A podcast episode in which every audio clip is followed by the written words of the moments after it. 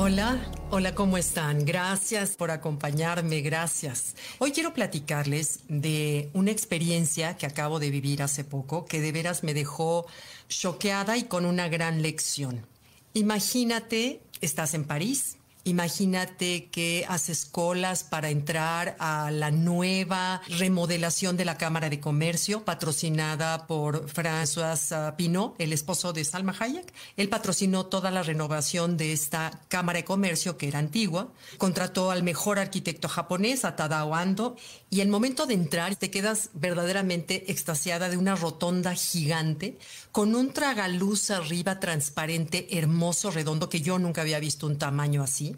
Y de pronto en el centro de esa rotonda, una escultura enorme de mármol, configurada de tres figuras, una escultura que tu mente dice, esa, esa escultura ya la he visto. No me acordaba ni cómo se llamaba, pero mi mente dijo, esta escultura ya la he visto. Pero de pronto algo raro había en la escultura. Estaba un pedazo de brazo de una de las figuras en el suelo, la cabeza de otra de las figuras en el suelo. Entonces como que mi mente no alcanzaba a entender qué pasaba. Y de pronto sigo en esa explanada enorme Veo un señor parado, vestido de una escultura también, pero vestido de color, de saco azul marino, de pantalón amarillo y con unos anteojos puestos aquí en la frente, con las dos manos metidas en la bolsa y observando la escultura. Y me di cuenta que era el artista que estaba evaluando, calificando su obra. Pero al darle la vuelta a este hombre, me doy cuenta que trae una mecha prendida aquí adentro que hacía que se fuera derritiendo poco a poco él mismo.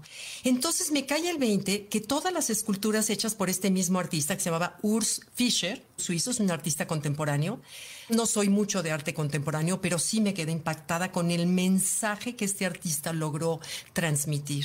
Las esculturas que estaban alrededor, que eran sillas, hagan cuenta una colección de sillas raras, incluidas un asiento de un avión, todas estaban derritiendo.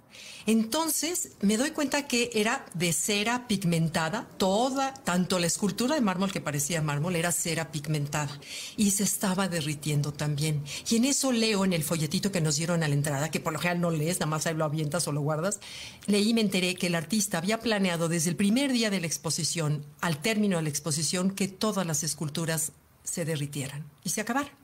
Entonces, de pronto, de esa confusión que tenía, se te paraliza el corazón unos segundos y pasé como a una desolación, como a un confrontarnos con algo que solemos evadir, el hecho de que tarde o temprano todos vamos a derretirnos, todos vamos a desaparecer.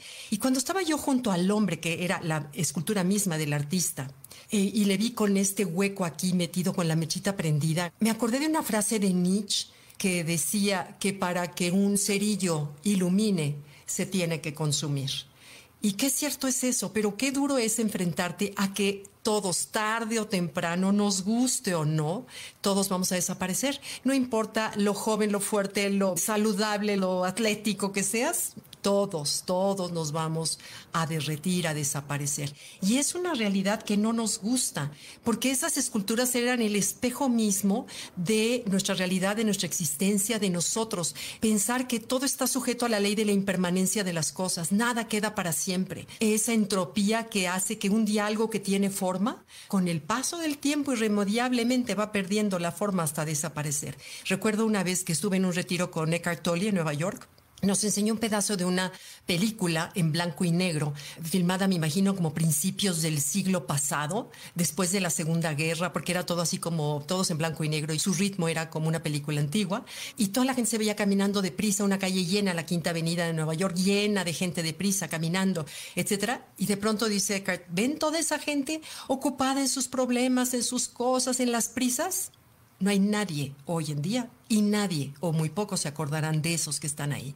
Entonces, si te das cuenta de veras de qué pasajera es nuestra existencia, cómo a veces nos ahogamos en un vaso de agua por cosas que con el tiempo nos podremos hasta reír de ellas. Pero bueno, hoy no es el caso. Esto hoy es el caso es que el darnos cuenta de la muerte tan cercana ahora que celebramos la muerte, es darnos cuenta que contrario a lo que podamos pensar, la muerte no es algo trágico, no es algo negativo, no es algo pesimista si estamos conscientes que todos, tú, yo, quienes nos rodean, traemos una velita metida aquí, una mecha que nos está derritiendo, queramos o no, 24 horas al día sin descanso, nos está consumiendo. Si fuéramos conscientes de eso, nos ayuda a despertar a la vida, nos ayuda a apreciar y a valorar cada instante, cada beso, cada nube, cada día tan hermosos, los que vivimos en la Ciudad de México, no sé, en el día tan divino que tenemos hoy, cielo azul esplendoroso, y te hace valorar más eso, el saber que tenemos la muerte cerca o dentro de nosotros.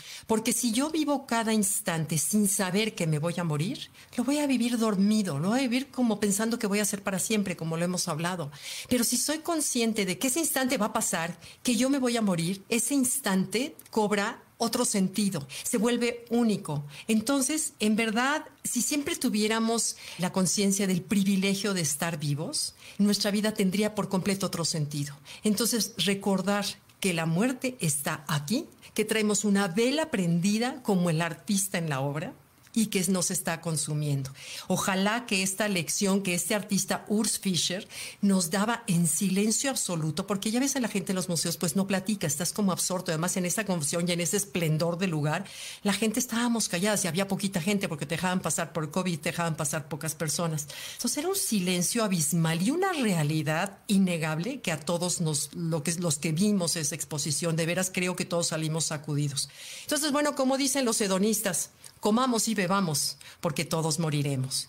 Y dicen los hedonistas que tenemos la obligación en esta tierra de vivir con placer y con entusiasmo, con pasión. Si te falta uno, vives cojo. Y si te faltan los dos, estás muerto en vida. Entonces, Ojalá que el recordar ahora el Día de los Muertos nos, nos traiga a la vida y valoremos y apreciemos cada abrazo, cada instante, cada día bonito, cada copa de vino, cada almohada rica y nos recuerde agradecer estar vivos. ¿Okay? Bueno, muchas gracias. Nos vemos pronto. Bye.